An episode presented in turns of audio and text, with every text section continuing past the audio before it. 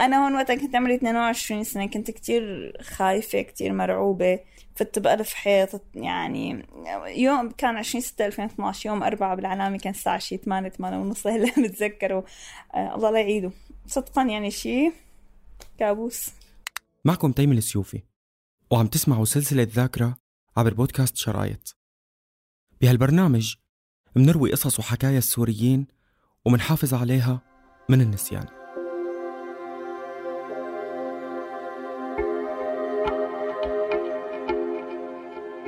قرابة مليون سوري اعتقلهم النظام من سنة 2011 حتى 2020 85% منهم اختفوا بعد دخولهم أقبية الاعتقال التابعة للمخابرات السورية.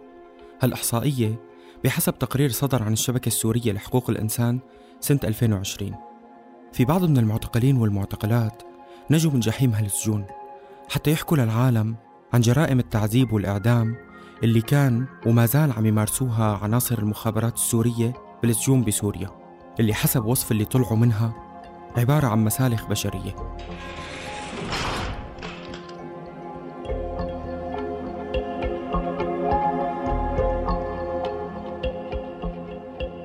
رح نسمع اليوم فصول من تجربة اعتقال عاشتها داليا بهالسجون قبل كم سنة. جرحها التجربة ما تسكر وداليا بتحاول تتذكر بإيجاز وبتستر على الوجع اللي جواتها مع ضحك حتى تتمالك نفسها.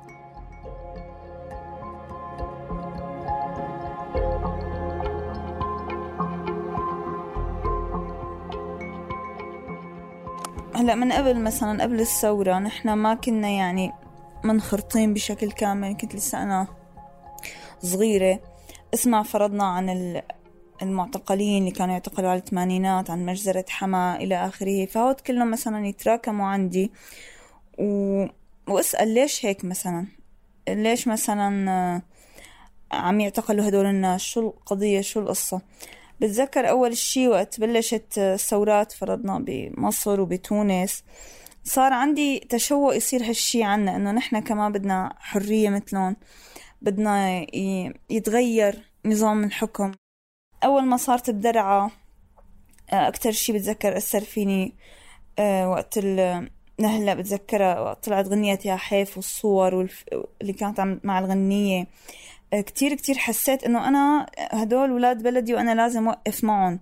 أنا لازم أكون معهم. وقت شفت المظاهرات عم تطلع بكل مكان بسوريا إنه أنا لازم شارك علي مسؤولية. من هذا المبدأ إنه أنا هذا بلدي وعلي مسؤولية ولازم شارك فيه. وهدول اللي عم ينضربوا وينقتلوا ويعتقلوا أولاد بلدي. يا يا يا حفن يا حفن يا حف يا حف أخ ويا حف زخ رصاص على الناس العزل يا حيف وأطفال بعمر الورد تعتقلن كيف. بداية انطلاق الحراك السلمي بسوريا منتصف شهر آذار سنة 2011 جهز النظام السوري عناصر الجيش والمخابرات بسلاحهم الكامل وصاروا يضربوا رصاص على المتظاهرين. مع أنه أغلب المتظاهرين بهذاك الوقت كانوا عم يطالبوا بإصلاح النظام ومحاربة الفساد فقط. وحتى في متظاهرين هتفوا بهذاك الوقت الجيش والشعب إيد وحدة وقتها رد عليهم الجيش باللغة الوحيدة اللي بيعرف يحكي فيها مع المدنيين لغة البارودة. شاركت المظاهرة مرة بمضايا. هلأ بمضايا كان الوضع شوي مختلف. في ما كان يعني كانوا أهل الضيعة كلهم يطلعوا كان في حماية وكذا. فغير وقت تردد الشعارات. الشعب يريد إسقاط النظام. هلا بمضايا كانوا كتير رافعين السقف. غير شعور إنه واحد عم يقدر يصرخ ويحكي يعني. عم يحس هيك إنه حر يعني.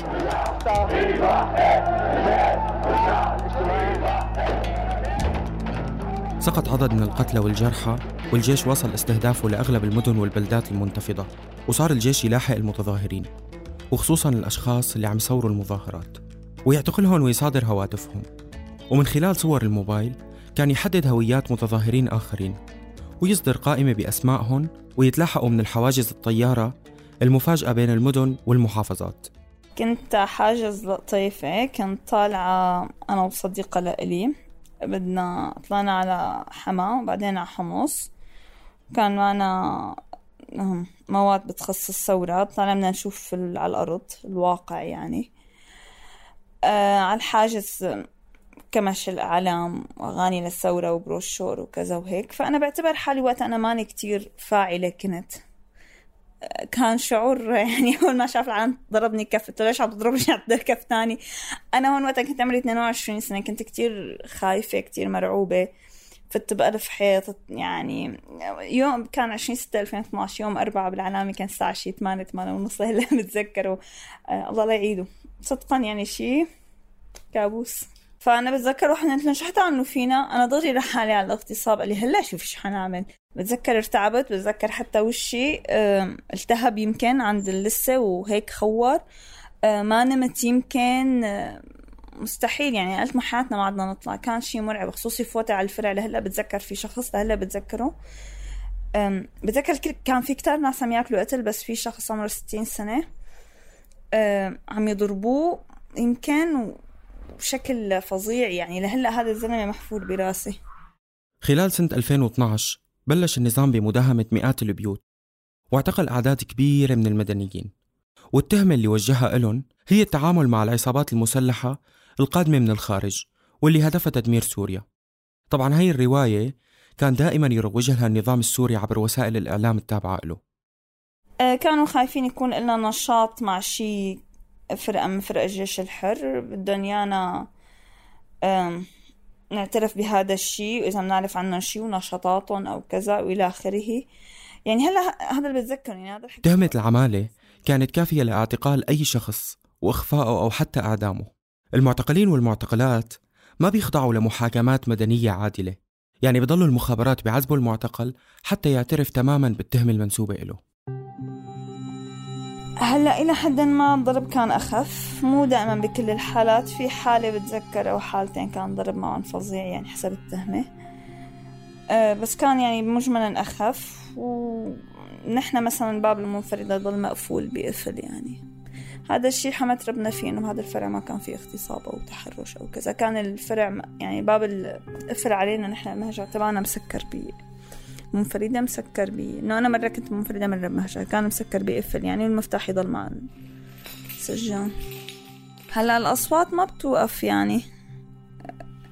يعني أنا صار معي أحيانا نوع من الاعتياد عليها إنه وقت توقف قول ليش وقفت يعني. هلأ الأكل بيجيبوا لك حصص يعني لبنة بيض أحيانا على الصبح في مربى وحلاوة. بس بعدين طبعا ما عاد في هالشي ما عاد في إمكانيات. هلأ بعد شهرين انتهى التحقيق بس تحفظوا علينا لمدة. كان في ضرب. ما إنه ضرب فظيع بس كان في ضرب. كان في ضغط نفسي فظيع يعني. آه، يضغطوا عليك بدهم إياك تحكي شغلات فرضنا ما إلك فيها أو كذا. آخر شي تحولنا بعد ست شهور يعني شفنا الشمس كانت شغلة فظيعة. بعدين بيحولوك القضاء العسكري لأنك كنت فرع عسكري. طبعا ما بيقبل القضية لأنه أنت يعني مانك عسكري. آه، بعدين بيحولونا يمكن أعتقد على مخفر برزة بعدين على عدرا ضليت بعدرا شي شهر ونص أول اعتقال. نزلت شي ثلاث مرات فين على المنفرد. بعدين خلي سبيلنا يعني هي تحت مبلغ يعني.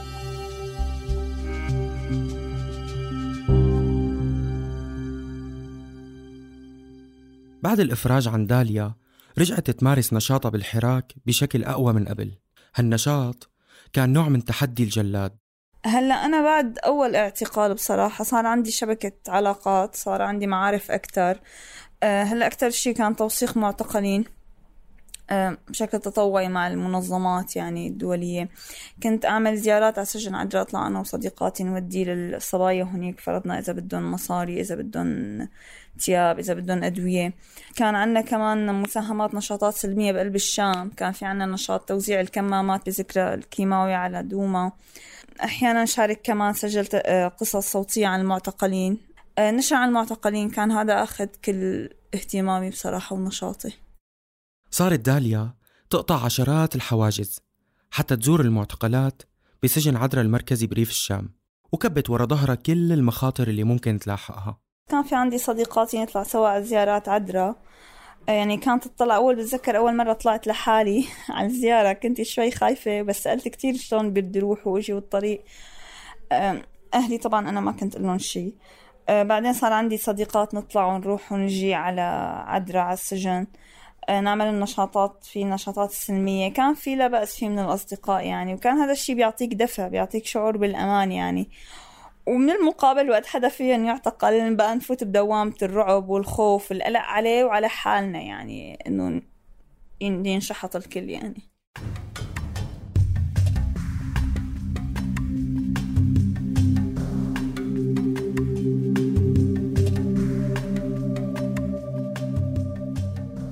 النظام السوري جند مخبرين دخلوا بين المتظاهرين وصاروا يتعرفوا على ناشطين وناشطات. وينقلوا كل أخبارهم وتحركاتهم. ومن بين اللي رصدوا داليا. اعتقلت مرة جديدة ورجعت على السجن. آه، هلا هو كان عن طريق شخص يعني أنا لهلا ما بعرف هو كان معتقل ولا هو كان داسوس. كان معه رقم الجوال وعلى أساس هو ثقة يعني وكذا بس عن طريق رقم الجوال جابوا رقم البيت الأرضي. وبيجيبوا تردد البيت يعني بما أنه في معهم رقم الجوال بيقدروا يطالعوا البيانات من شركة الاتصال ما عادت صعبة.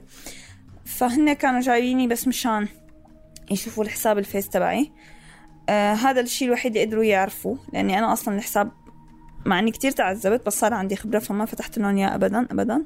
هن ما قدروا يفتحوه وما قدروا يعملوا شيء يعني هن ما قدروا يثبتوا علي أي شيء. بس إنه صاروا يصوروا الحساب بعدين الحساب سكروا رفقاتي. حتى يوم اعتقلوني تاني مرة أنا كنت كتير مجمدة قلبي. هلا أنا كنت حموت من الرعبة. يعني بتذكر قلت يا ربي خليك معي ما حدا غيرك معي. بس كنت كتير مجمدة. قلت له أنتوا غلطانين أنا ما دخلني وأنا ما كذا. وصمدت يعني. بعتقد لأنه هي كانت الخطة الأسلم يعني. إنه واحد يتعذب كم ساعة أحسن ما يترف. تاني مرة بالفرع اندفع مبلغ لتحولت على عدرا. تاني مرة طلعت آه، إخلاء سبيل تحت محاكمة. يعني دفع كفالة تحت محاكمة. بعد ما انكتب لداليا عمر جديد بعد شهور من الاعتقال والتعذيب للمرة الثانية قررت تسافر برا الشام لأن لسه العيون مفتحة عليها. بس المفاجأة كانت إنها ممنوعة من السفر. هالأسلوب كان يفرض النظام على الناشطين بعد الاعتقال ليقيد نشاطهم ويحد من حركتهم. بعد ما طلعت بثلاث شهور يعني بال 2017 شهر الرابع أنا طلعت ل 2016 شهر 11 أنا كان وضعي كتير سيء يعني أنا من علي مراجعة لأمن الدولة علي منع سفر من أول حبسة يمكن من تاني مرة علي محكمة. فوضعي احترق بالكامل وصار لازم أطلع. طلعنا تهريب من الشام لإدلب عن طريق مهرب يعني وكان معي شباب كمان بالسيارة بعدين بإدلب ضليت أسبوع عند صديقة لإلي بعدين إجينا على تركيا. تكلفة العبور من إدلب لتركيا مرتفعة كتير. بتبدأ من ألف دولار وأحيانا بتتخطى الخمسة آلاف دولار للشخص الواحد. والتهريب بيصير عن طريق الشريط الحدودي يلي هو عبارة عن جدار إسمنت بارتفاع 3 أمتار محاط بأسلاك شائكة ومرصود من قبل قناصين حرس الحدود. العبور من هالجدار خطير وبيحتاج قدرة بدنية قوية. مات كتير سوريين وهن عم يقطعوا. إما بسبب القنص أو ظروف البرد القارس والإجهاد. كانت 12 ساعة اللي مهرب على أساس أنها ساعتين بس هو كانت 12 ساعة. أنا كتير تعبت لأني أنا مدخنة يعني فكتير تعبت. كانت 12 ساعة يعني بس الحمد لله من أول مرة. بس يعني أنا أحيانا لهلا ما بستوعب إني بتركيا. ما بعرف ليه. إنه عن جد وصلت. في شيء من الصدمة ماني مستوعبة بس إنه أنا عن جد وصلت يعني؟ يعني ماني مستوعبة. هلأ يعني كنت وقت لساتها تحت الصدمة وإنه أنا خلاص طلعت وأنا صار فيني أحكي صار فيني أحس شوية راحة صار كذا. إنه أنا أنا في شعور كان كتير صعب علي بالشام.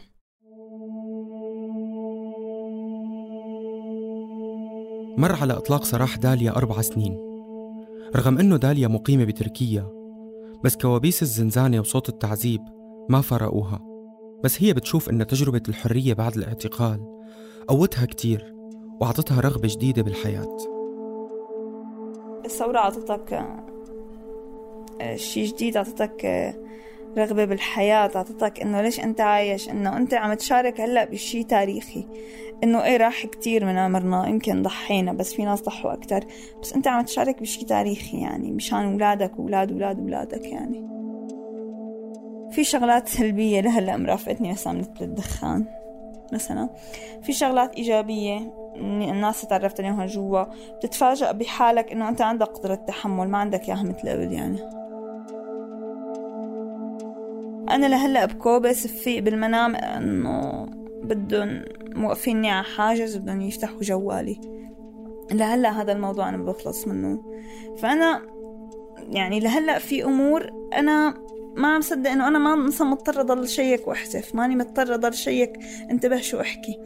هالموضوع بالنسبة لي هون أنا بعتبره أمان يعني. بسوريا عندي إياه كان مرعب. يعني أنا بتذكر مرة الترام وقف هون. قام إجا الزلمة عم يقول لنا ما بعرف شو في إصلاحات وانزلوا وكذا. أنا ما عدت استوعبت. فكرتي طالع الكل بدهم يفتشونا أو كذا.